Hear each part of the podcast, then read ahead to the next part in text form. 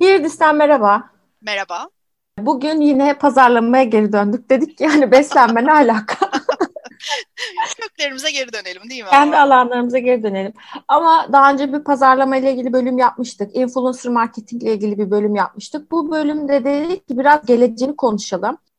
E, bugünkü konumuz pazarlamanın geleceği. Kaç bölüm aslında biz pazarlama ile ilgili konuştuk. Yani mevcut durumla ilgili değerlendirmeler yaptık. Influencer marketinge gerçekten çok büyük yatırımlar yaptık. Dört bölüm. Ondan bahsettik. Belki de ilk podcast'imiz denememiz olduğu için konuşmaya doyamadık. Bir elemeye geçiremedik. Çok Ama o kadar aslında önemli bir konu ki şimdi mesela pazarlamanın geleceğini konuşacağız. Influencerlar orada da karşımıza çıkıyor. Çünkü eski pazarlaması dediğimiz şey artık kavramsal olarak baktığımızda boyutlar da değişiyor, süreçler de değişiyor. Biraz geleceğinden bahsedelim dedik. Şimdi sözü Elif'e vereceğim. Ondan sonra da arada böyle şey yaparız diye düşünüyorum. Paslaşırız, Paslaşırız. diye düşünüyorum. Ben de kendi düşüncelerimi paylaşacağım. Gelecek çünkü yani bizim konumuz biliyorsun. Şimdi gel bir şeyin geleceğine ve ne olduğuna bakmadan önce hep ne derim ben? Önce bir geçmişine bakalım. Yani nasıl bir gelişme izlemiş, nereden nereye gelmiş ve kelimenin kökenine bakalım. Gerçekten ben etimoloji denen şeyi çok seviyorum ve bir şeyin adının onunla ilgili çok fazla ipucu verdiğini düşünüyorum. O yüzden bu kadar pazarlama konuşmuşuz ama pazarlamanın geçmişini, tarihçesini çok konuşmamışız. Burayı gerçekten kısa tutmaya çalışacağım çünkü okuması çok kolay. Hakkında çok detaylı ve çok güzel yazılmış bir Wikipedia şeyi var mesela makalesi var. Merak eden fazlasıyla okuyabilir. Ama pazarlama kelimesinin kökeni yani marketing, marketten yani Latince alışveriş yapılan, bir şeylerin topluca alışveriş yapıldığı yer olan marketten geliyor. Mercatus diye bir kelimeden geliyor. Dolayısıyla yani pazarlamanın temelinde bir şeyin alınması ve satılması için tercih edilmesini sağlayacak bir bir e, disiplinler bütünü diyelim. Senin bir ürünün var, ben de bir potansiyel alıcıyım. O ürün bana nasıl gelecek ve neden ona benzer bir sürü ürün arasından ben onu seçeceğim gibi çok böyle basite ilgin, ilgilen, e, indirgenebilir bu. Geçmişte ne var diye düşündüğümüzde aslında pazarlamanın bir antik dönemi var bir ürünün üzerine bir etiket yapıştırılması ihtiyacı hasıl olduğundan beri pazarlama var diye kabul ediliyor bu işin tarihçelere. Dolayısıyla antik zamana kadar gidiyor.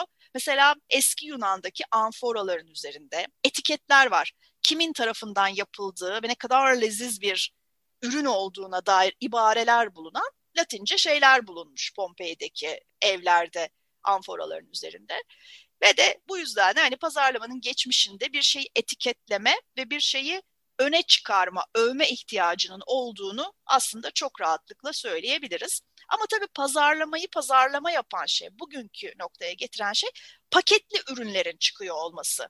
Yani unutmayalım ki 1800'lerin başına kadar yani endüstri devriminin başına kadar paketli ürün yok gibi bir şey. Yani bir ürün çünkü doğrudan üreticisinden alıcısına gittiği için onun için özel bir paketleme çabasına girmeye çok fazla gerek yok. Yani amforaları falan paket saymıyor musun dersen onlar kap sonuçta. Yani paketlemenin başka bir anlamı olduğunu hepimiz herhalde kabul ediyoruz ama onlar da erken zaman örnekleri olabilir. Yaygın olarak paketleme ürününün paketlenmiş ürünlerin satılması diyelim istersen. Ve de modern anlamda pazarlama kavramının ortaya çıkması endüstri devriminin sonunda İngiltere'de oluyor. Ve de İngiltere'de ürünlerin daha hızlı üretilip daha geniş kitlelere buluşturulması ve bu geniş kitlelere buluşturulduğunda muadillerinin çoğalması sonucunda onu alma beni al o da ben ondan daha güzelim söylemlerinin ihtiyaç hasılı olması aslında. Genellikle pazarlama üretim tüketim ilişkisiyle ilgili döngüyü üçe ayırıyor bu tarihçiler. Bir üretim dönemi var. Burada ürün üretimi az olduğu için zaten tezgaha koyduğun mal gidiyor. Ya da ısmarlama yaptırıyorsun zaten mecburen. Bir satış dönemi var. Burada işte endüstri devrimi gerçekleşmiş, bir takım ürünler topluca üretilmeye başlamış. Bugünkü adetlerde olmasa bile bile toplu adetlerde arz oluşmuş. Dolayısıyla bunların tanıtımı ihtiyacı doğmuş. Bir de pazarlama dönemi var. Artık ürünle ve üretimle ilgili ve hiçbir şey kalmamış, problem kalmamış, satışla ilgili bütün sorunlar çözülmüş. Tam tersine kendini tükettirme sorunları baş göstermiş. Bunun aslında pazarlamada kestirip atmamak lazım. Daha geç zamanlarda böyle 2005-2010 yıllarında yapılan çalışmalarda bunun arkasına şeyi et, ekliyor. İşte sosyal pazarlamayı ekliyor gene aynı e, şeyciler. Pazarlama akademisyenleri diyelim. Ama herkesin anlaştığı nokta şu anda da bir ilişki pazarlama dönemine girdiğimiz yani sosyal medyanın patlamasıyla beraber önce sosyal pazarlama sonra da bir ilişki pazarlaması dolu. Yani bunun içine işte engagement'ı da koyabilirsin. Bunun içine işte push değil de pull tüketim paternlerini de koyabilirsin. Hepsini koyabilirsin. Ama bence gerçekten de pazarlama nereden nereye geldi diye merak edenlerin başvurabileceği en sağlam kaynak biliyorsun modern pazarlamanın babası kim? Philip Kotler. Philip Kotler Pazarlamanın Temelleri diye bir kitabı Marketing Management'ın ilk baskısını 1967 yılında yapmış. Yani bugün aslında pazarlamayla ilgili işte okulda öğrendiğimiz, bu işin teorisiyle ilgili öğrendiğimiz her şeyin derlenip toparlandığı ilk kaynak Philip Kotler'in bu eseri. Gerçekten de bu alanda çok önemli bir isim. Ve bir şeyin de diyor ki, söyleşisinde diyor ki benim pazarlamanın nereden nereye geldiğini ve benim bu konudaki pozisyonumun nasıl değiştiğini görmek isteyenlerin aslında yapabileceği en basit şey 14 edisyon yapmış bu kitap 67'den bugüne kadar. Bu edisyonlar içindeki güncellemeleri takip etmek. Çünkü her edisyonla da bir öncekiyle ilgili ne güncellediğinin notlarını düşüyor Philip Kotler. Yani 67'de ne demişim, bugün ne demişim aradaki güncelleme basamaklarını takip ettiğinizde pazarlamanın nereden nereye geldiğini görüyorsunuz. Ki o da aslına bakarsan üzmemiş, zorlamamış bizi bu bahsettiğim makalede özetlemiş de. 50'lerin yani birden e, o bütün sayıları almam gerekiyor falan diye düşündüm. Sonra Yok, oturacağım. endişelenme. ya Philip Kotler'in ekibinden biri ya da bu makaleyi yazan ekipten biri oturmuş bunun infografiğini yapmış Allah'tan. Yani çok mersi. Aynen öyle. Bir savaş sonrası dönemi var. Burada 50'ler var. İşte bütün dünya, bütün daha doğrusu Batı dünyası savaştan yeni çıkmış ve Japonya. Dünya Savaşı yeni bitmiş. Bundan toparlanma dönemi var ama savaş teknolojilerinin sivil hayata uygulanmasıyla beraber de teknolojide ciddi bir ilerleme var. Bunu daha önce de konuşmuştuk. Bunun etkisiyle de 60'larda bir patlama dönemi var. Yani böyle kıkrıyor burası. Philip Kotler'in de bu işin profesyonel olarak devreye girdiği burası. 70'lerde gene zorlu bir dönem var. Burada özellikle işte Soğuk Savaş'la beraber bir takım sıkıntılı dönemler yaşanıyor ama strateji mesela, konumlama mesela, marka bu dönemlerde konuşulmaya başlıyor. 80'lerde bir belirsizlik dönemi var global pazarlamanın ve global dediğimiz şeyin, global pazarlama prensiplerinin lokale nasıl uygulanacağı ile ilgili tartışmaların döndüğü ve tüketicinin hafif hafif böyle bir dakika bir dakika aslında kral benim, para bende, kuralı ben koyacağım demeye başladığı bir dönem yaşanıyor burada. 90'larda birebirden bahsediyoruz artık. Böyle mes mesajlı mesajların ve şeyin böyle herkesi A, B, C, 1 gibi üçlü dörtlü gruplara ayır, ayırmanın pek de yetmediği dönemlerden bahsediyoruz ve 2000'lere geldiğinde de işte artık burada birazcık ölçümlemeden daha fazla analitikten, daha fazla dijital ve sosyal marketingden bahsettiğimiz dönemler diye kısaca özetlemiş. Forbes'a çıkmış bu makale. Merak eden detaylarını okuyabilir. Dolayısıyla bugün geldiğimiz noktada aslında biz sosyal, ölçümlenebilir, tüketici tarafından yönlendirilen yani hepimizin tüketicinin tabiri caizse köpeği olduğu bir pazarlama dünyasının içinde. Tabii bunun üzerine şey koymadım henüz daha hiç. Şimdi sen belki o konuda bir şeyler söylersin. Bu yaşadığımız ilginç yılı koymadan bile aslında yabancıların deyimiyle challenging yani zorlayıcı bir bitirmiş olduk. 10 yılı bitirmiş olduk. Yeni bir 10 yıla giriyoruz hep beraber. Bununla ilgili biliyorsun birçok literatür önümüzdeki one decade diye bir hazırlık Hı-hı. sürecine girdi. Gelecek dediğimiz zaman ne kadar bir uzaklıktan bahsediyoruz. Yani biz bunu planlarken işte önümüzdeki 10 yılı mı düşünelim, mesela 100 yılı mı düşünelim? Onlarla ilgili belirli ölçekler sunmuştuk ya. Şimdi ilk hedefi burada iş dünyasının ölçebileceğini ve kontrol edebileceğini düşündüğü ölçek önümüzdeki 10 yıl. Yani 2030'lar konuşuluyor ve biraz daha yönetebileceğimizi düşündüğümüz yıllar 2050 yılları. Zaten şu anda bizim yaş ortalamamızı bizden biraz daha tecrübeli olan üst düzey yöneticilerin yaş ortalaması ortalamasını düşündüğümüzden yani onu düşündüğümüz zaman 2050'den sonrası herhalde bizim görme şansımız azalıyor. Ama biyoteknoloji biliyorsun sağlık, health tech çok gelişmiş durumda. Belki 2030'lar, 2040'lar gibi ölümsüzlüğü de bulmuş olabiliriz ya da işte 200-300 yıl yaşamanın belirli formülleri de bulunmuş olabilir. O yüzden ben çok şey değilim. Hani 2050'den sonrasını nasıl olsa göremeyeceğim gibi düşünen bir kafada değilim. Nasıl olsa bir şey bulunur diyen taraftayım. Yani. Yani şimdi biz geçenlerde paylaşmıştık Loud News'te. Hmm. Gerçekten e, oksijenle birlikte e, bu bir tedavi yapılıyor ve yaşlanma durdurulabiliyor. Bu İsrailli bilim adamları bunu çözmüşler. Şimdi hani belki çok başı çok bebek adımları olabilir ama bunu düşünmek ya da hayal etmek artık çok imkansız, çok uzak değil. Bizim biraz alanımızın dışında olduğu için belki onunla ilgili bir bölüm yapamayız ama hani Hı-hı. biz challenge'ları seviyoruz. Neden olmasın? Biyotekle ilgili belki bir bölümde yapabiliriz. Biz trendleri de takip ettiğimiz için bu intelligence tarafında hem hani öngörmek adına hem de nerede neler oluyor. E şimdi inovasyon diyoruz, girişimcilik ekosistemi diyoruz. Burada health tech çok önemli bir yerde. Evet. Fintech'ten sonra health tech en yüksek evet. yükselen değer yıldız diyebiliriz. O Hatta çok bence çok hızlı bir geçiş oldu. Çünkü sağlık bir anda o kadar çok herkesin tek gündemi haline geldi ki yani bu kadar hızlı bu kadar büyük bir noktaya geleceğini kimse düşünmüyordu herhalde HealthTech'in. Şöyle düşün, biz mesela geçtiğimiz yıl bir ilaç geliştirmenin içerisinde, süreçlerin içerisinde yapay zekayı entegre eden girişimlerle ilgili yenilik haberleri verdik. Orada mesela şeyden bahsediyor. Bir ilacı bulup hayata geçirmek, etkisini ölçümlemek, onun yasal izinlerini almak, sonra onu piyasaya sürmek en az 10 yıl, belki de 20 yıl gibi bir süre zaman alıyor aslında. Yapay zeka ile birlikte bu sürelerin çok kısaldığından bahsediyorlardı. Evet. Ama şimdi geldiğimiz noktada bir yıl içerisinde belki de 7-8 aylık bir süre içerisinde insanlar kanter, gözyaşı ve teknolojinin de bu inanılmaz etkisiyle birlikte bu şeyleri geliştirebildiler. Aşıları yani geliştirebildiler. dünyadaki büyük ilaç şirketlerinin tüm kaynaklarını bir noktaya götürdüğünde yani otomatik olarak tabii ki bazı şeyler hızlanıyor. Hani iyi mi hızlanıyor, kötü mü hızlanıyor o da ayrı bir tartışma konusu tabii de.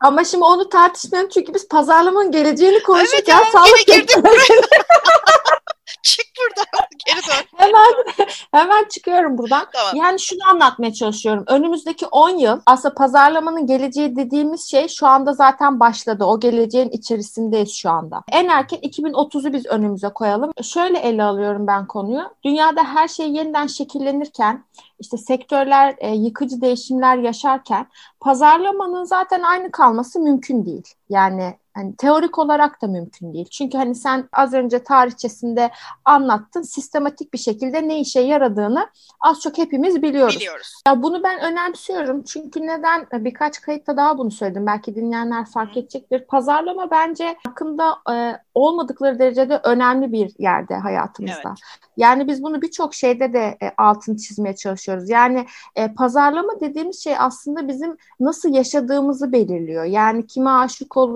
olacağımızı, ne yemek yiyeceğimizi, kiminle evleneceğimizi, hangi telefonu kullanacağımızı, hangi evde oturacağımızı hangi pazarlama aslında yani evet.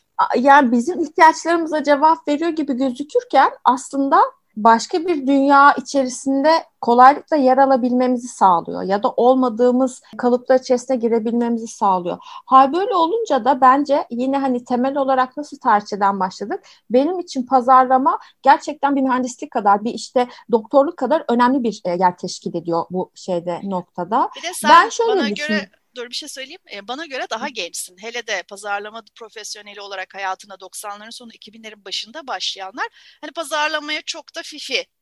Yani iyi, iyi okullarda okumuş ama dandik bölümlerde okumuş böyle fifi çocuklar muamelesi gördüğümüz bir süreçten bugünlere geldik. Yani mühendisler, satışçılar, finansçılar konuşurken o sizin de işiniz çok ballı valla noktalarından bugünlere geldik.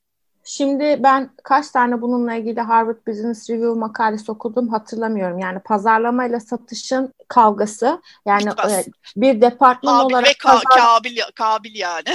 gerçekten bir pazarlama departmanını saygınlığını ya da hakkını teslim etmek herkes için çok zor oldu. Bir kere her şeyden önce yıl sonu geldiğinde ya da yönetim kurullarında her, e, böyle defterler açıldığında işte şeylere bakıldığında faaliyetlere bakıldığında pazarlamanın finansı olan etkisinin çok yakından aslında e, görülmesi fark edilmesi lazım. Yani Bununla senin, ilgili de bir bölüm yapmıştık hatırlayacaksın. E, tabii dünyanın en iyi ne ister diye dünyanın en iyi ürününe ya da hizmetine sahip olman bir şey ifade etmiyor. Sen bunu anlatamadın veya onu kullanıcısına ulaştıramadığın sürece. Aslında bu aradaki ilişkiyi ve bağlantıyı kuruyor. Hatta ben sana demiştim ya bundan hani bu kadar gelecekte şunları şunları konuşuyoruz. Sence artık pazarlamaya gerek olacak mı?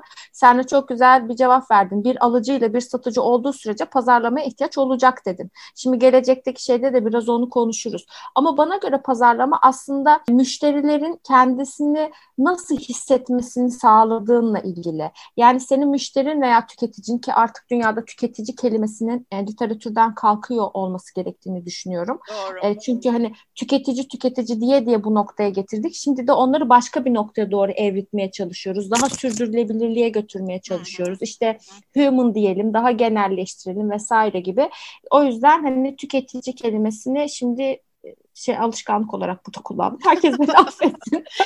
yavaş yavaş az, azalarak gidiyor. Bir, bir zaman mesela e, bu işe ilk başladı. E, cinsiyetle ilgili bilinçlenme dönemi diyeyim. ilk başladığında işte bilim insanı demekte, iş insanı demekte, spor insanı demekte ben zorlanıyordum. Çok dilimiz alışmış. İşte bilim adamı. Aynen öyle. Bilim adamı diye veriyorsun, iş adamı diye veriyorsun. İş adamı evet. değilse de iş kadını diyebiliyorsun ama genel terim yerine hep iş adamını kullanıyorsun. Yani Tabii. şahsın cinsiyetini biliyorsan eğer iş kadınını kullanıyorsun. Ama bugün geldiğimiz noktada hani cinsiyetle ilgili e, cinsiyeti netleştiren, belirleyen kavramların önemli olduğunun ve ayrımcılık olduğunun kabul edildiği e, modern dünyada e, bir de modern olmayan dünya var. Karanlık gün bölüm. Oraya hiç bakmıyoruz bile. E, bunlar önemli ayrıntılar. Yani hep ne diyorum ben? Bir şeyin adı onun ne olduğunu çok birebir etkiler. Adını koyarak aynı zamanda bir anlamda da kaderini belirliyorsun. E tabii şimdi tüketici dediğin zaman zaten bu bir tüketme dönemindeydik. Aynen, Artık yani, geçmişteki evet. 50 yılda şimdi Oradaki daha başka bir döneme önemli gidiyoruz. eylemin tüketme olduğunu kabul ederek başlıyorsun birine tüketici dediğinde. Aynen öyle. Yani burada şey olarak baktığımızda, sonuç olarak baktığımızda bana göre pazarlama tamamen algılarla ilgili olan bir iş. Yani müşterinin e, senin ürününün, hizmetinin alıcısının kendisini nasıl hissettiğiyle ve senin bunu e, ona nasıl anlattığınla çok ilgili bir şey. İşte bu e, aslında en geniş şeyi ve en soyut tanımı. Bunun konumlandırmayla da açıklayabilirsin. İşte nasıl konumlandırırsan, nereye konumlandırırsan e, öyle de e, karşıdaki kişi bu mesajı alabilir ama pazarlama işte çok geniş bir kavram. Şimdi en e, şeyden bahsettin, Philip Kotler'den bahsettin. Benim de üniversitede Kotler'den çok fazla bize alıntı yaptırdığı ve okuttuğu için o, o dönemde kendisiyle tanışmıştım. İşte kitaplarını okumuştum falan filan. Şimdi ama e, o e, klasik 4P pazarlamanın artık şeyi gibi ne denir? Ana kuralı Temeli. gibi temel Temeli. prensipleri. Aslında 7P de işte 4'ü kullanılıyor falan diye şimdi biraz daha bildiğimi belli etmeye çalışıyorum tamam mı P'leri? işte 4P'nin yanına bu işte birazcık funnel'ı işin içine katmak isteyenler 4A eklemişler işte available. 4C'ler oldu aynen, falan filan. Ama hani bunu şeyini Philip, biliyorsun. Philip, Philip sevmiyor onları. Bunun bahsettiğim ma- biliyorsun. makaleye ondan da bahsetmiş. Yani Hı. bir şeyin temelini sulandırmayın, üzerine ekleyin demiş kısaca. Böyle bir atar yapmış. E çok doğru söylüyor ama işte bunda bizim şey alışkanlığımız var. Bir şeyi e, e, bunu ben hicvini yapıyorum ya başarılı olmanın 10 yılı, iyi bilmem ne yapmanın 8 yolu. İşte biz burada çok güzel bir size fikir bulduk. Buna 7S dedik. Bu 7S ne biliyor musun? Senin işte baş harflerini anlatıyor. Aa öyle mi? Gerçekten çok iyi fikir gibi olduğu için evet. insanlar hep bunu böyle formülize etmeyi seviyoruz. Yani seviyoruz, kısa yoldan seviyoruz. bir şeyi anlatmayı seviyoruz. O yüzden. Ama burada benim e, sunmak istediğim şey şu. Bu 4P'nin yerine yeni gelen 4E var ve hani bu böyle uydurulmuş bir şey değil. Bence çok doğru. Ürünün, promosyonun, fiyatın ve onu nerede sunduğunun yani place'in yerine engagement'ı, experience'ı, exclusivity'yi ve emotion'u koyuyor. Yani e, hani bu şeyin içerisinde, dünyanın içerisinde sosyal medyanın olduğu bir yerde senin engagement'ın devreye giriyor. Ama, Ama işte bak en... tam biraz eski old school'luk, eski okulluluk yapacağım. Filip'in dediği tam olarak bu diyor ki sen bu 4E'yi koyuyorsun ama o 4P olduğu için koyuyorsun. Ortada bir ürün var. Buna bir fiyat belirlenmiş. Bu bir dağıtım yapıp bir rafa konmuş. Ki sen bu şeyden bahsedebiliyorsun. 4E'den bahsedebiliyorsun. Şimdi o zaman Filip'e kötü bir haberim var. Benden duymuş olma ama. Gerçekten çok üzgünüm. Şimdi e, bizim anladığımız ürünler gibi ürünler yok artık ve önümüzdeki dönemde de bu böyle olmayacak. Yani ürün kavramı ve e, hayatımıza soktuğumuz şeylerin e, kapsamı da çok değiştiği için yani kullandığın application da senin bir ürün. Muhakkak e, ya, ama tabii ki temel ama olarak markete onu bir gideceksin. Fiziksel Tabii olarak ki. ürün satın almaya devam edeceksin. Dolayısıyla onun üretilip o rafa dizilmesi gerekecek. Yani Tabii ki. application'la sanal yemek yiyemeyeceğin için yani ama yiye, senin yiyebileceksin önümüzdeki application'ı dönemde. pardon Yiyebileceksin. İşte bu gerçeklik algılarının değişmesiyle birlikte e, de senin yaş- olarak beslenmeye ihtiyacım var. Hani atomlarına mı yer? Neyse o bence iki, 2250'ler oldu onlar. 2030'a geri dönelim. Razıyım ben. Yok Ya ben, ben- burada şaka bir yana Filip'e hak veriyorum. Yani fiziksel dünya yani hepimiz şey olana kadar e, bir bilgisayar yazılımı haline gelene kadar fiziksel dünyada bir alışveriş görebildiğimiz gelecekte devam edecek. Ondan sonrasında ne olacak gerçekten hiç, hiçbirimiz bilmiyoruz. Ama olduğu sürece adamın dediği şey bence doğru bu arada. Diyor ki temellerin üzerine yeni bir gelecek inşa edin. Temelsiz Tamam ama zaten bu olmaz. onu yapıyor. Aynen. Yani sen Aynen, bir aynen. ürün olduğunda onun bir fiyatının olmaması mümkün Tabii, değil. tabii. O da Yani aynı şey söylüyor İşte işte. bir isim koymaman mümkün değil. Ona bir ambalaj, bir tasarım yapmaman mümkün değil. Bunları Tabii, zaten aynen. yapacaksın. Ama bu, sadece bunları yaparak bu dünyaya ve Onu önümüzdeki tartışmaya bile dünyaya e, ayak uyduramazsın Geçmiş diyor. Yani olsun. sen artık Ya bundan halk sonra ekmek değilsen olmaz yani. Sen artık bundan sonra e, duygular üzerine gitmelisin diyor. Yani Evet. ihtiyaçlar ve nasıl anlamlar, nasıl değerler yaratacaksın. Pazarlamanın düşünmesi, çözmesi gereken yeni konular var. Çünkü en temel şeyler değiştiği için senin onlara dokunduğun kanallar da değişti. Touch point'ler de değişti. Yani bir şey tamamıyla değiştiğinde senin ona bakış açın ve ele alış biçimin aynı kalamaz. Farklı şeyleri entegre edebiliyor olman lazım. Yani sen işte gittin kalitatif ya da kantitatif araştırma yaptırdın. Orada çıkan sonuca göre ben tüketicimi anladım diyemezsin artık. Ya da oradan elde ettiğin sonuca göre bir şey üretip, bir çıktı üretip, herhangi bir iletişim materyali üretip, işte ben çok güzel e, bunları yorumladım, onların ihtiyacına cevap verdim diyemezsin. Artık o kadar derinlemesine ve spesifik alanlarda ihtiyaçlar var ve geliştiriliyor ki ben mesela geçenlerde bunu bir şeye markamıza örnek verdim. Şimdi sen pazarın nereye gittiğini anlamak zorundasın. Çünkü inovasyon aslında yenilik dediğimiz şey e, liderle takipçiyi birbirinden ayın, ayıran şey. Yani pazarın nereye gittiğini çok bariz bir şekilde görebiliyorsan herkes görebilir bunu sen görebiliyorsan. O zaman senin onu başka bir yere götürmen lazım. Bu noktada ne yapacaksın? Senin hep gözlem yapıyor olman lazım. Hep anlayabiliyor olman lazım. Hep belirli soyut şeyleri hissedebiliyor, görebiliyor olman lazım. Mesela diyelim ki trend diyor ki vegan restoranların işte popülaritesi arttı. Şimdi her alım gücü yüksek semtte biliyorsun iki tane, üç tane, dört tane vegan restoran var. Şimdi veganlık bir trend deyip bunu keşfediyor ya da bunu görüyor olmak bir mesele değil. Senin şunu çözmen lazım.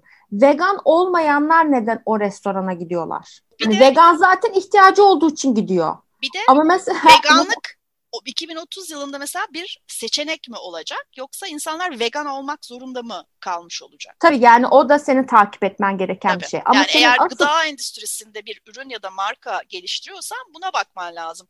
Bugün bizi de dinlediğini bildiğim pazarlama profesyoneli bir arkadaşım var. Murat Zengin paylaşmış. Gerçekten de hayvancılık, tarımın hayvancılık kolu çok sürdürülebilir bir durumda evet. değil. Çok yakın bir zamanda yiyecek hayvan ve hayvani ürün bulamayacağız gibi görünüyor. Dolayısıyla ben bugün tarım endüstrisiyle ilgili bir şey yapıyor olsam gerçekten de biraz önce dediğin gibi veganlık bugün bir seçenek. Hatta belki biraz moda. Hatta belki biraz pazarlamacıların push ettiği bir şey. Ama belki 2030 yılında zaten senin hayvan yemek gibi bir seçeneğin olmayacak. Yani bütün, hayvancılık yani bütün e... kırmızı etler mesela Kobe bifteği fiyatına çıkmış olacak. Yok olacak demiyorum ama hani kitleler kitlesel olarak yenilemiyor olacak belki.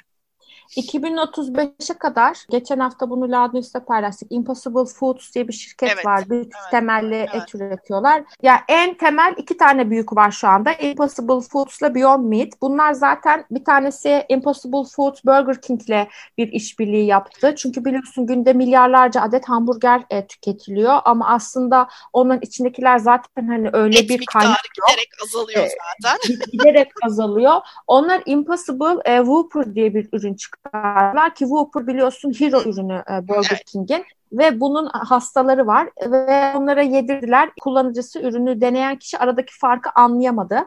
O kadar bir şey oluşturacağını söyleniyor. McDonald's daha geriden takip ediyor. O da rakibi Beyond e, Meat'le anlaştı. Ama burada temel olarak şunu görmemiz lazım. Hayvancılık en az e, moda endüstrisi kadar dünyaya zarar veren Doğru. sektörlerden bir tanesi. Bir ilginç haberi daha yani bence çok tehlikeli bir haberi daha paylaşalım şimdi burada yeri geldiği için. Geçtiğimiz hafta su New York borsasında işlem görmeye başladı. Yani Oho. altın gibi, Evet. e, buğday Evet. gibi, petrol gibi bir emtia olarak sınıflandırıldı ve sınırlı kaynak evet. çerçevesi altına giriyor ve fiyatı sürekli değişecek. Yani hani 2050 yılında susuz kalacağımızı konuşuyoruz ya. Evet. Şimdi artık bu hani 2020 yılının e, Aralık ayında bu borsaya Bir, böyle bir girdi. gündem var. Ha, bu da böyle tarihe geçsin. Şimdi sonuç olarak e, pazarlamacıların bir noktada bunları hep görüyor olması lazım. Yani pazarlamacılar bu sürdürülebilirliği bir trend olarak ele aldılar. Bunu kabul ettiler ama %62'si Nielsen'in datasına göre bunu yine bir pazarlama aracı olarak kullanıyor. Aslında gerçekten buna inandığı için yapmıyor. Yani yıllık Evet. raporlarda ve tüketicilerin gözünde bir fayda sağlıyor olarak gözükmek için yapıyor. Şimdi en başında e, yani en biraz daha ileride söyleyecektim ama Yeri o zaman geldi. şimdi söyleyeyim. Mesela şimdi önümüzdeki 10 yılda nelerden bahsediyoruz aslında? Hiper kişiselleştirmeden bahsediyoruz. Evet. Yükselen popülizmden bahsediyoruz. Yani yükselen popülizm bence bugün bütün dünya için çok önemli bir konu. Bütün ülkelerin politik davranışları hiç olmayacak bir şekilde temelinden değişti ve mesela bununla ilgili belirli analizleri yapmak lazım. Çünkü toplumların nereye gittiğini de biraz bizim takip ediyor olmamız lazım. Kültürlerin, ekonomilerin. Bununla birlikte makroekonomik, mikroekonomik falan oralara hiç girmiyorum. Sanan popülasyonlar. Yani birçok Avrupa ülkesinin çok büyük bir problemi bu değil mi? Biz bile genç nüfusumuzla o kadar övünen bir ülkeyiz ama bizim de bir durma eğrisine geldiğimiz artık görülüyor. Dolayısıyla yaşanan yani. Yani büyümemiz durmadı yani. Büyümemiz sabitlendi diyelim. Yoksa büyüyoruz. ya büyüyorsun ama şey olarak e, genç nüfus projeksiyonuna bakıldığı zaman bu kadar şu an olduğu kadar mesela ülkenin şu anda neredeyse yüzde otuzu yüzde kırkı genç nüfus. Ama bundan 20 yıl sonra 30 yıl sonra böyle olmayacağı söyleniyor. Türkiye için bile bu tehlike var. Veri var, etik Hı hı. denen bir şey var. Robotlar, makineler, otomasyon, işte yapay zeka var. Yapay zeka, biyoteknoloji yapay zeka var. ürünlerin- Ha, Aynen. ve sanal gerçeklik var. Şimdi artık konuştuğumuz yeni konular bunlar. Bu yeni konuların içerisinde pazarlama nasıl bir yer alacak? Teknolojiyle insan arasında nasıl bir bağ kuracak? Önemli olan konu aslında bu. Evet. Şimdi ekibin yaşlısı olarak yani yaşım senden de Evet. büyük. Bu sektöre de daha eskiden girdim. Sürekli yaşlı deyip durma. Senin yaşın çok genç yani. Evet. Bunu Artık söyle diye ortaya- söylüyorum. Ama Ay, beş ar- kere söylüyorum sen bir kere söylüyorsun. Artık orta yaş 65 kabul ediliyor. Aynen daha o gencim ben. Şimdi hani bu grup bu ekipte daha önceden başlamış olarak di- kariyerine diyelim. Şöyle bir şeyim var. Bölümü yapmaya karar verdiğimizde Elif'le e, bilen biliyor. Biz bayağı araştırma yapıyoruz. Yani bayağı okuyoruz. E, bu podcast yapmayı sevmemin en önemli sebeplerinden biri de kendim bir sürü şey öğreniyorum. Hepsini burada paylaşamasam bile onların hepsi benim dar- dağarcığımda duruyor sonra. Şöyle bir şey fark ettim bu konuyla ilgili yani pazarlamanın geleceği ne olacak diye yazın bir Google'a çıkan kaynaklara karşınıza çıkan şeylere bakın. Hepsi next big, big thing ile ilgili yani bundan sonra büyük ne var önümüzde? Yani bugün hiçbir pazarlamayla ilgili şeyimiz kalmadı, sıkıntımız kalmadı. Pazarlamanın bugününü gerçekten yüzde on, yüzde yüz yapıyoruz. Hatta yakın geleceği de hallettik. Yani gelen üzerimize doğru gelen trendeki şeyleri de hallettik, sorunları da hallettik bundan sonraki büyük şeyin peşinde koşturuyoruz. Bunda yanlış, bu yanlış demiyorum ama konsantrasyonumuzun çok büyük bir kısmı burada diyorum. Tabii ki bir gözümüz hep ufuk çizgisinde olsun. Yani bunlardan sonra ne gelecek bir taraftan da onu ayarlamaya, onu hazırlanmaya başlayayım ama biz bu pazarlamacılar bu yeniyi, ilki, işte meydan okumayı, zorlanmayı çok sevdiğimiz için ve bu tür şeyler hem şirketteki konumumuzda hem de kişisel kariyerimizde de çok önemli artılar sağladığı için böyle bir şey var. Gele, büyük bir şeylerle mücadele etme çabası var ama günlük hayatta çok önemli aslında. Bugün yaptığımızın hepsini dört dörtlük yaptığımızı yapmamız gerekeni kim söyleyebiliyor? Ya iş o kadar ileriye gitmiş ki Elif bak şimdi senin de tüylerin diken diken olacak. E, agility, Trump strateji diye makaleler yazılmış. Yani bu Trump artık başkan olmayan Trump değil de hani çeviklik stratejiden daha önemlidir diye. Artık başkan olmayan Trump diye altını çizmen çok iyiydi. yani böyle makaleler yazın. Nasıl stratejiden daha önemli olabilir çeviklik? Yani gelişine vur. Böyle bir pazarlama şeyi mi olabilir? Pazarlama dünyası mı olabilir? Gerçekten bazen bu işleri çok ileriye götürüyoruz. Bugün Kas Aralık 2020'de olduğumuz noktada baktığımızda pazarlamanın geleceğiyle ilgili 2020 ile ilgili okuduğumuz makalelerdeki bundan 5 yıl önce mesela ya da 3 yıl önce hatta 2 yıl önce neler gerçekleşti, neler hayatımızda var? Gerçekten o bahsettiğimiz konularla ilgileniyor muyuz? Mesela artificial intelligence olmazsa olmuyor mu artık hayatımızda? Her şeyi makine... Zaten şu anda aslında yok ki. Evet. Ya da hepimiz oturduk data mı ayıklıyoruz pirinçten taşa ayıklar gibi? Ya da ne bileyim yani pazarlama bölümlerindeki silolar ortadan kalktı mı? Hepimizin Martek stokları buradan arşa kadar yükseldi mi? Yok hiç öyle şeyler olmadı. Hala Survivor'a, Master Chef'e 35-40 saniyelik reklamlar veriyoruz. O yüzden hani bu hikayenin içinde marka nerede, storytelling nerede, ya boşuna mı konuştuk bunları biz bunca Bence bu diye? pazarlamanın kendine ihaneti. Yani Evet. E, ve de hani bu, bu hep böyle böyle nedense böyle demek ki bu makaleleri okumaya başladığımda e, eleştirel bir anımdaydı. Bazen böyle daha reseptif bazen de daha karşı çıkıcı oluyorsun ya.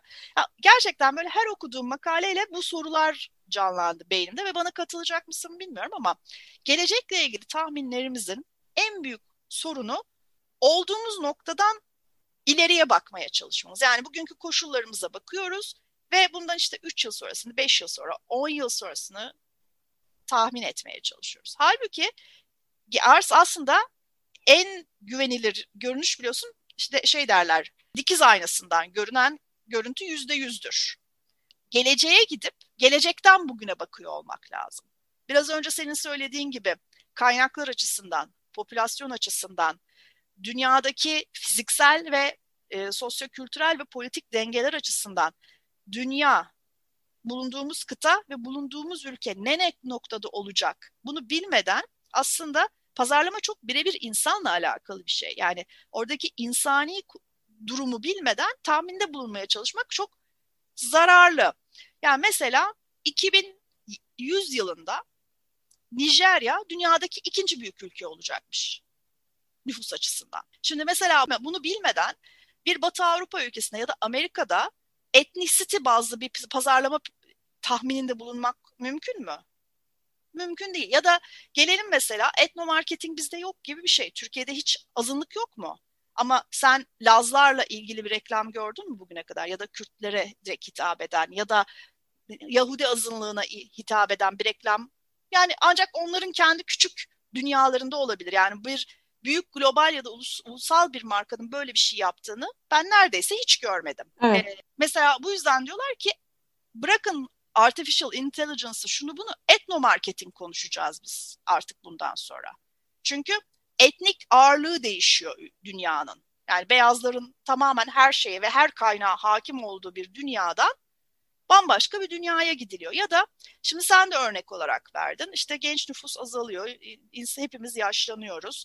E, ama Z jenerasyonu geliyor. Z jenerasyonu gelip hepimizin ağzını burnunu kıracak. Çünkü bizden hiç hoşlanmıyorlar. Hep böyle böyle makaleler okuyoruz biliyorsun. Ama 2030'da şeyin galiba Kins, McKinsey'nin yaptığı bir araştırma galiba. 2030'da diyor ki jenerasyonlar neredeyse üçte bir Z jenerasyonu, üçte bir milenyıllar, üçte bir de X jenerasyonu olacak şekilde çözülecek. Ya bu ne demek? Aslında Hani her şey sanki bundan birkaç yıl sonra Z jenerasyonun bütün ipler onların elinde olacakmış gibi düşünüyor ve konuşuyor olmak yanlış. Hayır, sen bundan 10 yıl sonra da bana mal satmaya devam edeceksin. Dolayısıyla beni bu şekilde bu kadar göz ardı edemezsin.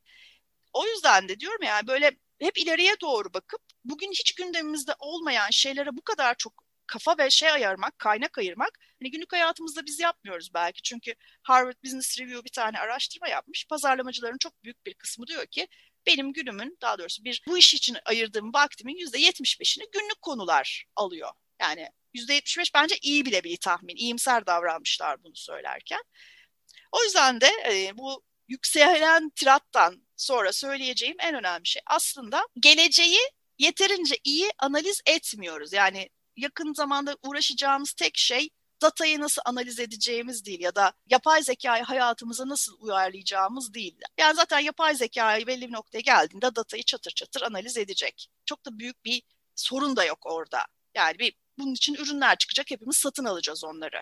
Biz yine de her şeye rağmen aynen bugüne kadar olduğu gibi insanla nasıl konuşacağımızı düşünmeye ve insana nasıl ulaşacağımızı düşünmeye devam etmek zorundayız diye düşünüyorum. Ee, çok doğru çünkü bir şey üretiyorsan onu satma ihtiyacın devam edecek ve onu nasıl satabileceğinle ilgili yeni yollar aramak isteyeceksin. Ama senin tabii ki de temel olarak görevin ne olacak? O bağın kurulmasını sağlamak ve aslında daha da önemli olan şey şu. Şimdi e, sen güzel bir şey söyledin. Geleceğe işte o kadar odaklanıyoruz ki ve böyle biraz daha hep kendimizi korkutan şeyler ya da hep böyle imkansızmış gibi hayatımıza gelmesi çok uzun zamanlar alacakmış gibi. Öyle bir konuşuluyor ki sanki artificial intelligence'ın yazılımını ben yapacağım. İşte şimdi mesela olayları hep yanlış ele aldığımız için entegrasyonu doğru başaramıyoruz süreçlerde ve sistemleri yanlış yapılandırıyoruz. E, yine aynı şey olacak. Çünkü işte sen yapay zeka dediğin şeyi anlamaya çalışsan aslında olduğun yerden onu anlamaya ömrün yetmez. Evet. Çünkü hani senin alanın o değil. Sen yapay zeka ile ilgili neler anlaman gerektiğini bile biliyor olman lazım. Bunun için temel yeteneklerimizi skill gap denen bir şey var. olarak evet.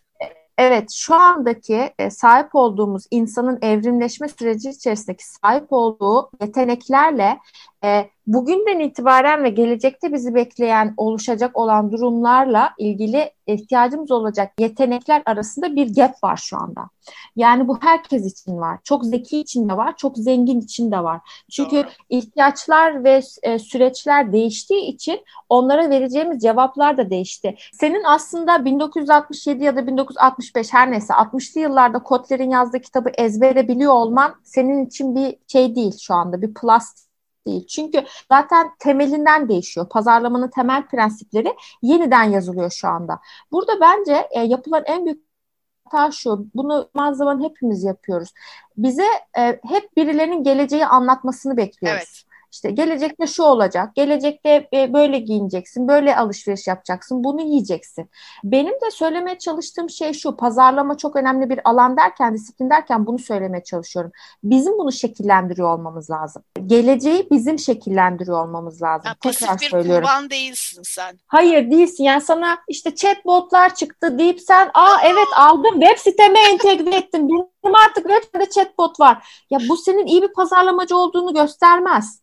Yani senin oradaki olayın o değil. Senin oradaki olayın mevcut düzeni anlamak. Mesela daha moodları yönetiyoruz artık. Her şey moodlar üzerinden ilerliyor. Yani e, işte Spotify'a giriyorsun orada sana onu yapıyor. Netflix'e giriyorsun orada sana onu yapıyor. Yani bir Al sana yapay zeka. Dinlediğin 3 tane 5 tane şarkının şeyini yapıp analizini yapıp hatta şarkıları nerede kestiğine dikkat edip bana dönüp diyor ki bak sen böyle şarkılar seviyorsun sana daha fazlasını getirdim. Sanatçıya görüp diyor ki gözünü seveyim 3 dakikadan fazla uzun yapmayan dinlemiyor bunlar artık 3 dakikadan uzun şarkıyı. Bak son zamanlarda çıkan şarkıların hepsi 2.59. Yani 59 saniyelik bizim 89 saniyeler, 1500 saniyeler bir türlü disipline olamayan televizyon reklamı üreten ajanslarımızı Instagram chat diye gayet disipline etti. Dedik ki 59 saniye kardeşim bitti. Şimdi Spotify'da dönüyor diyor ki artistlere hatta iki, iki, üç dakikadan uzun yapma dinlemiyor adamlar. Boşuna uğraşıyorsun sen diyor. Al Yapay zeka yok mu bunun arkasında? Var. E, tabii ki de var. İşte ama burada mesela bu neyi e, çıkardı doğurdu? Curate etmenin önemini çıkarttı. Yani evet. senin için e, birileri bir şeyleri seçiyor. Senin evet. mooduna göre sana uygun olan seçimi sunuyor. Bunu yaparken tabii ki teknolojiden ve işte e, altındaki... Bunu yaparken seni de yönlendiriyor seni de yönlendiriyor. Ama mesela şimdi bu pazarlama değil mi? Bu da pazarlama. Evet. Sonra aslında yapay zeka kullanarak pazarlama senin hayatının içinde birebir birebir deneyimliyorsun bunu her Spotify'ı açtığında, her Netflix'i açtığında. Bu bulunduğumuz dönem içerisinde sahip olma kültürü artık ortadan kalkıyor. Yani özellikle yeni jenerasyonlar uzun krediler ödemek, bir şeyin yükümlülüğünü almak, sorumluluk altına zaten girmek. Paraları da yok. E, zaten paraları da yok. İsteseler yani, de olmaz. Ya, isteseler de olmaz diyorsun ama onların hayata bakış açısı bizim gibi değil. Mika e, Can Raun'du galiba. Bir tane çocuk var. YouTube'da e, şeyleri var, e, videoları var ve garip bir çocuk. Sürekli ağlayarak konuşuyor. Lanet olası rimelim aktı tamam mı falan Aa, deyip evet, böyle her şeye evet. ağlıyor. Ve böyle Hollywood e, montajı sesiyle e, konuşuyor.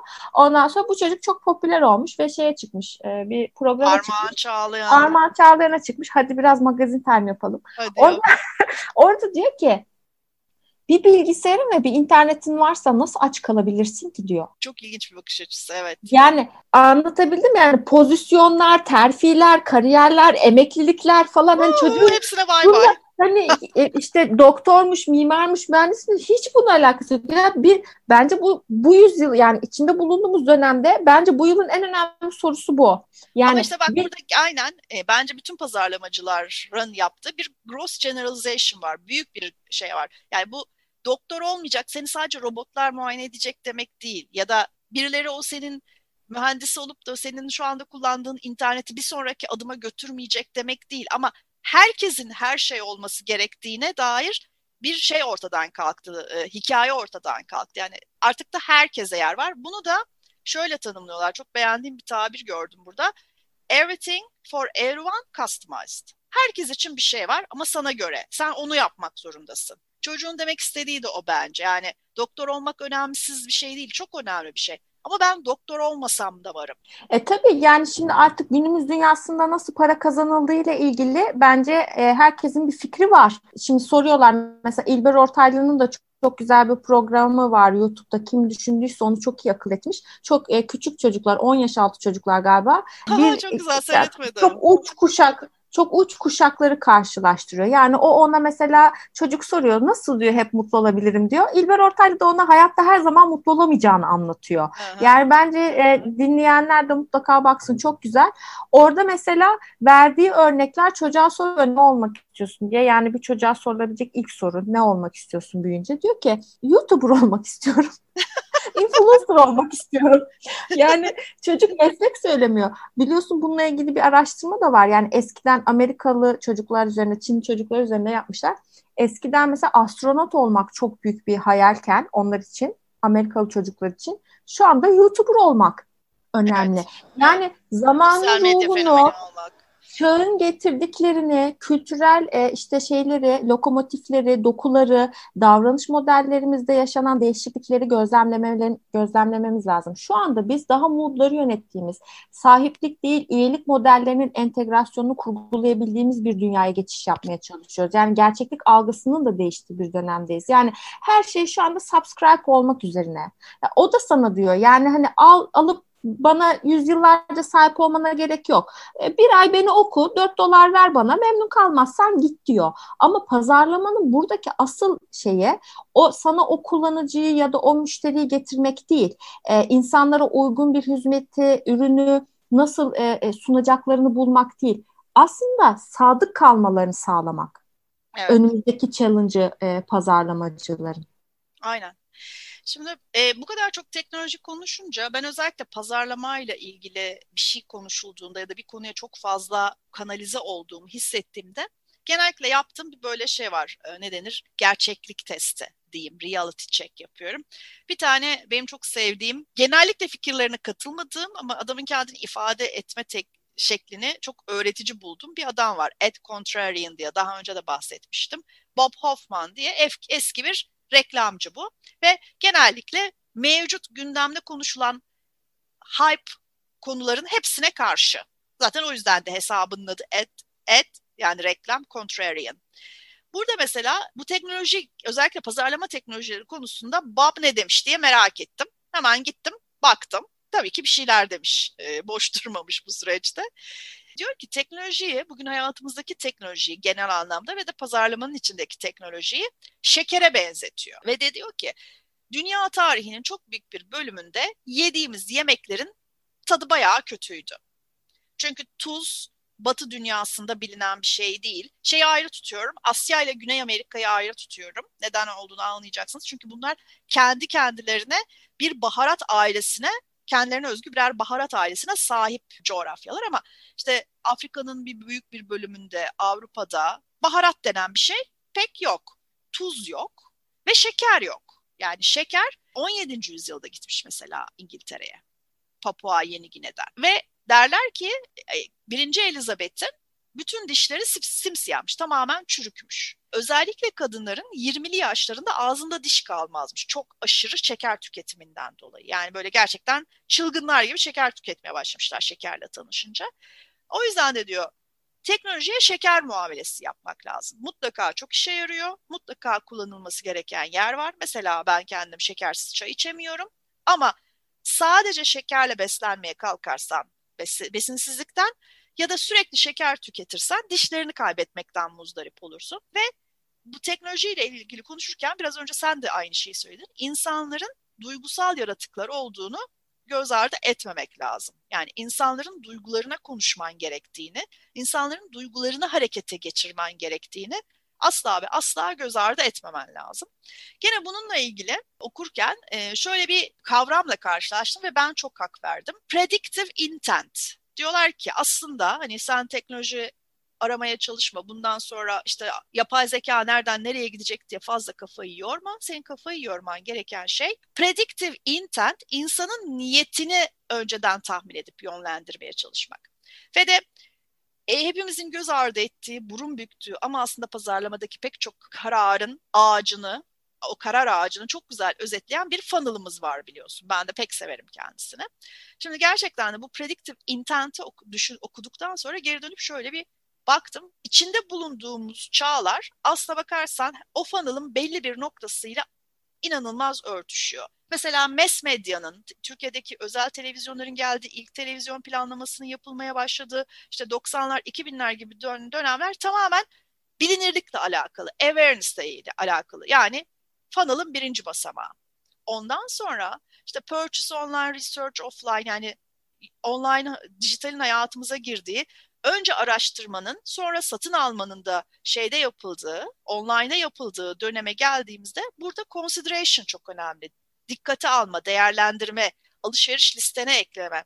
Bugün de artık elimizde çok büyük bir data var. Bu datayı daha anlamlı eş, işleyebiliyoruz ve bundan yapay zeka kullanarak daha özelleşmiş sonuçlar çıkarabiliyoruz ve bunda daha da iyi olacağız noktasında aslında niyeti önceden belirlemek ve aklına düşürmek. Daha o kafasında bir küçücük bir nöronda yanıp sönerken beyninin ön tarafına getirmek ve onun üzerine bir iletişim kurmak önümüzdeki dönemde en çok dikkat etmemiz, dikkate almamız gereken, en çok e, üzerinde durmamız gereken konu olacak diye düşünüyorlar. Bence de pazarlamanın geleceğinde insanlarda bir niyet yaratmak ve bu niyeti yönetmek olacak diye düşünüyorum. Bu döneme kadar geçilen şeyde hep bir aracı var aslında. Yani buna biz medyumlar diyoruz. İşte senin bir mesajın var. Bu mesajı da alıp ulaştırman gerekiyor ama o alıcıya o mesajı iletebilmen için bir e, aracıya ihtiyacın var. var bu televizyon oldu, bu radyo oldu, bu outdoor'daki herhangi bir şey oldu, bu bir gazete oldu.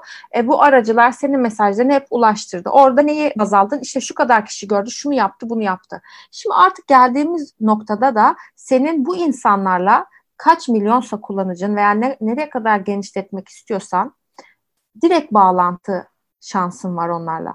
Hepsiyle aynı anda bağlantı kurabilme şansına sahipsin. Ama bu aynı zamanda da çok tehlikeli de bir şey. Yani bunu nasıl yöneteceğin, nasıl anlayacağın, senin o direkt mesajını ona nasıl ulaştıracağın çok önemli. Yani önümüzdeki dönemde yapılması gereken şey senin aslında o birebir ulaşabileceğin insanlar için anlam yaratmak ve onlar için kalıcı marka deneyimleri oluşturmak. Bu kadar basit aslında. Bunun içerisine işte bilmem ne teknolojisini şunu şöyle yapalım da bunu buradan böyle yapalım da hiç kimsenin anlamayacağı bir şeyi entegre edelim de. O teknoloji beş... entegrasyonu var ya sen istemesen de oluyor zaten. E, tabii yani bir de buna gereksiz yatırımlar da yapıyorsun. Yani bir şeyi, bir teknolojiyi var diye sen kullanmak zorunda değilsin senin bu anlam yaratma sürecinde en ihtiyacın olan şey neyse sen onu kullanmalısın. Yani chatbotları entegre ettin de ne oldu şu anda web sitene? Ona bir bakalım mesela. Değil mi? Birçok insan için taş ürküttüğün kuşa değdi mi yani? Birçok insan için işlevsiz şu anda e, chatbotlar. Çünkü bir noktadan sonra hala karşında gerçek bir insan, seni anlayan birinin olduğunu görmek istiyorsun. Kargon bana gelmedi diyorsun. Efendim sürelerimiz falan. Hani o kadar çok aynı cevabı veriyor ki sonuçta sen robotla konuştuğunu anlıyorsun ama orada Ali yazıyor mesela sen Ali ile konuştuğunu düşünüyorsun. O zaman kendini aldatılmış da hissediyorsun, kızgın da hissediyorsun. Direkt bir yetkiliyle e, konuşmak istiyorsun. Teknoloji yine söylüyorum teknolojinin tanımını da bence yanlış anlıyoruz. İşte 1800'lü yıllarda da teknoloji vardı. Yani teknoloji 2000'den sonra olan bir şey değil ki. Yani evine senin radyo geldi. O bir teknolojiydi. Hayatını kolaylaştıran yenilikler aslında teknoloji demek. O yüzden yani sadece hayatını etkileyen illa kolaylaştır, kolaylaştırmasına gerek yok. Yani, yani bir şekilde değiştiren yani. Ha, yani. Bir sürecini değiştiriyor. Bulaşık makinesi sana bunu yaptı. İşte zamandan kazandırdı, enerji sana daha çok kazandırdı. Bir şeyler bir şeyler oldu. E, 2000'li yıllara geldiğinde artık bu biraz daha internetle birlikte başka bir boyut kazandı. Ama teknoloji internetle birlikte hayatımıza girmedi. O yüzden de işte Amazon bir teknoloji şirketi değil ya da Airbnb bir teknoloji şirketi değil aslında. Yani. Airbnb'nin yaptığı şey aslında e, internet tabanlı bir emlakçılık gibi bir şey. Yani bunu ya da otelcilik. ya da bir otelcilik gibi evet. bir şey. Ama aslında hani taban e, olarak interneti kullanıyor olması onun teknoloji şirketi yapmıyor. Yani yapmıyor. internet onun için bir şey marketplace teknoloji şirketi olabilmesi için teknoloji üretmesi lazım. Evet. Mesela Yoksa bugün, hepimiz teknoloji tüketiyoruz. Ben de teknoloji şirketiyim o zaman. Tüketiyorum çünkü. Herkes kendine teknoloji şirketiyim derse bunun sonu nereye gidecek? Nike da şu anda kendini teknoloji şirketi olarak konumlandırıyor. Diyor ki ben diyor bir teknoloji şirketiyim çünkü ben inovasyon yapıyorum. Sana işte bilmem Aa, ne ayakkabıları şey yapıyorum falan. Eski dünya markalarının nereye nasıl gideceğinin ve nasıl evrileceği bence başka bir tartışma konusu. Konuşalım bence Konuşalım onu da. Konuşalım mesela Coca-Cola nereye gidecek? İşte Nike nereye gidecek? Büyük olan markalar, e, stüdyolar nereye gidecek? Bunların bence hepsi ayrı bir tartışma konusu. Şimdi Standard Poor's'un e, şeyine göre, e, sonuçlarına göre oradaki şirketler biliyorsun 2000 yılında hep klasik bir slide vardır her sunumda karşılaştığımız. Bilmem kaç yılındaki şirketlerin bilmem kaç tanesi işte Artık şu anda yok. yok. Aslında bizim orada şuna bakmamız lazım. O dönemlerde kurulan bir şirketin ömrü 67 yıl olarak düşünülürken bu şu anda 12 e, yıla kadar gerilemiş. Hmm. Burada ne demek istiyor bu veri bize? Şunu demek istiyor. Hani sen bir dükkan açacaksın 12 yıl sonra batacaksın demiyor.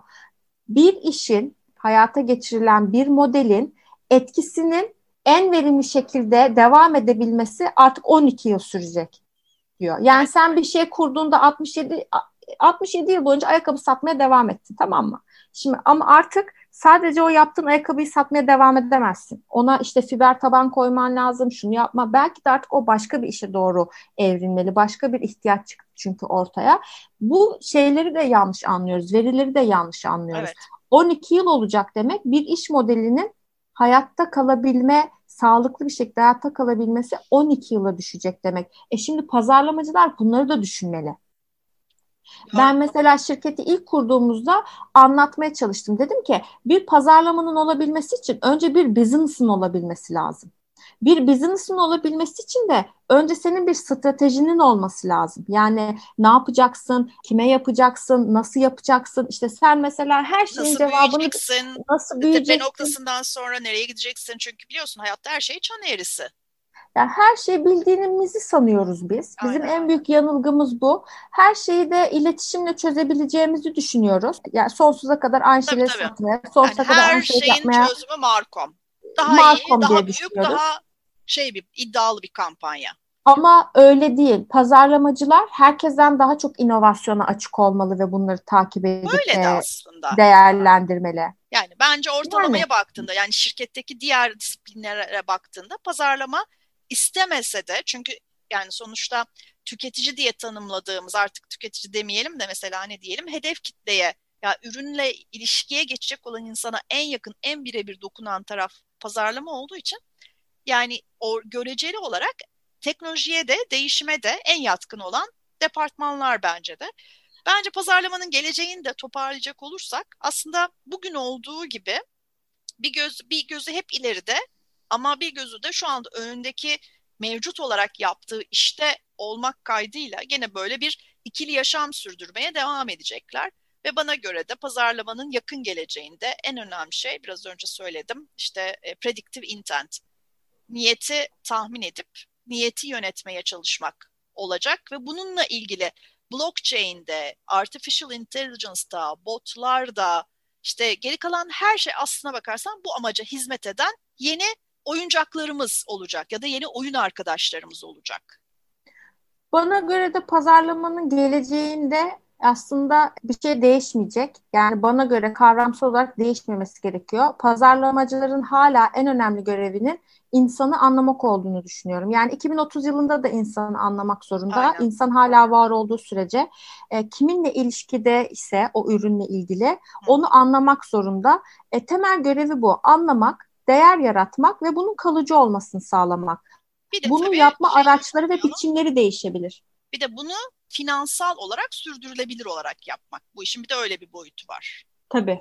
Onu söylemeye çalıştım ya az önce. Evet. Pazarlamanın var olabilmesi için önce bir business'ın var olması tabii, lazım. Tabii. Hayır, buraya yani da özellikle ekliyorum ki çünkü yani çok güzel ürünler, çok güzel araçlar, çok güzel teknolojiler var ama yani hep bir return on investment bunu yapıyorum ama karşılığında ne alıyorum hesabını da gene pazarlamacılar yapıyor aslında. Şimdi şöyle düşünelim. Şu yanılgıya kapılmayalım. Biz son teknolojileri sürecimize entegre ettiğimiz zaman hayatta kalma şansına artık sahip olabiliriz gibi bir yanılgıya kapılmayalım. Yani Çünkü bu kadar birebir e, iş keşke yok olsa. kurmamalıyız. Evet. 2000 yılından keşke sonra o kadar basit olsa. Şirket, tabii 2000 yılından sonra kurulan şirketlere bakalım ve onların da hayatta kalma süresine bakalım. Mesela bir Yahoo örneğine bakalım. Bu da bir aslında internet çağında çıkmış bir şirketti ve yani yeni dünyaya ait bir modeldi. Ama ayakta kalabildi mi? kalamadı. Mesela Vimeo'ya bakalım. Vimeo çok uzun süre mücadele etti. YouTube'la e, kendini bir rakip olarak konumlandırdı. Baş edemeyeceğini anladı. Tıpkı Coca-Cola ile nasıl diğer e, gazlı içeceklerde, şekerli içecekler rakip olamadıysa YouTube'la da bu anlamda olamadı. Ne yaptı? Perspektifini değiştirdi. Konumlandırmasını değiştirdi ve kendini üyelik modelli başka bir yere konumlandırdı. Yine video işi yapıyor ama bunu yapabileceği, kazanabileceği ve hayatta kalabileceği şekilde yapıyor. E buna bakmak aslında sadece iş insanlarının sorumluluğu değil aslında. Pazarlamanın giriftliği biraz da oradan geliyor. Temel disiplinlerle ilişkide olabilmeli ve onu bir ekip olarak anlayabilmeli. Tasarımı da anlayabilmeli, sosyolojiyi de anlayabilmeli. Birçok şeyi görmeli ki bütün bunları okuyabilmeli. Yani ben yine böyle çok büyük sorumluluklar yüklemek istemiyorum ama pazarlamanın geleceğini konuşabilmemiz için pazarlamacıların gerçekten bununla ilgili bir kaygı sahibi olması gerektiğini düşünüyorum. Genel olarak öyle. Şirketlerin yenileşmesinde, geri yenilikleri takip etmesinde ve yeni olan tarafta büyümesinde pazarlamanın görevi ve çok önemi büyük. bence de çok büyük. Çünkü çoğu zaman şirketteki stratejistler de pazarlama ekipleriyle çok entegre ya da pazarlama ekibinin içinde. O yüzden de pazarlamanın geleceği yine e, yenilikleri takip eden, anlayan, uygulayan olmaktan geçiyor. Ama burada e, Bob amcaya da e, selam çakarak diyorum ki teknoloji bir amaç değildir. Sen de söyledin evet. aynı şeyi. Bir araçtır. O aracı hangi dozda, hangi noktada ve hangi fiyatta kullanacağına karar vermekte gene bugün olduğu gibi aslında değişen bir şey yok. Önümüzdeki dönemde de en önemli işlerimizden biri olacak diye düşünüyorum. Niyeti takip etmeye ve niyeti planlamaya konsantre olalım diye bitiriyorum ben de. Çok satın aldım bu fikri. Benim de son sözüm şu. Ürün ve fiyatla ilgili olan şeyin savaşın mücadelenin e, artık bence sonuna geldik. Yani ürün dönemi kapanmış durumda. Yani onunla ilgili fonksiyonel özelliklerinin fiyatını vesairesini rekabetler artık bunun üzerinden yapılmaya devam edilemez gibi görünüyor. Yeni savaş alanımız duygular her şey aslında bu duygular üzerinden ilerleyecek. İşte niyet okumalar vesaireler o bütün bu süreçte anlattığımız şeyler onun içerisine giriyor. Önümüzdeki dönemde bunlara biraz daha yakından bakmak lazım. İnşallah bu kaydı e, dinleyenler için de böyle bir ilham e, vermiş oluruz. Hani belki biraz daha üstüne düşünülebilir. Evet, Temel şeyler e, evet koruyarak nasıl bir gelecek biz de yaratmanın bir parçası olabiliriz diye böyle bir ufak bir şey olur umarım Kıvılcım. Teşekkürler bizi dinlediğiniz için. Hoşçakalın. Hoşçakalın. Görüşmek üzere.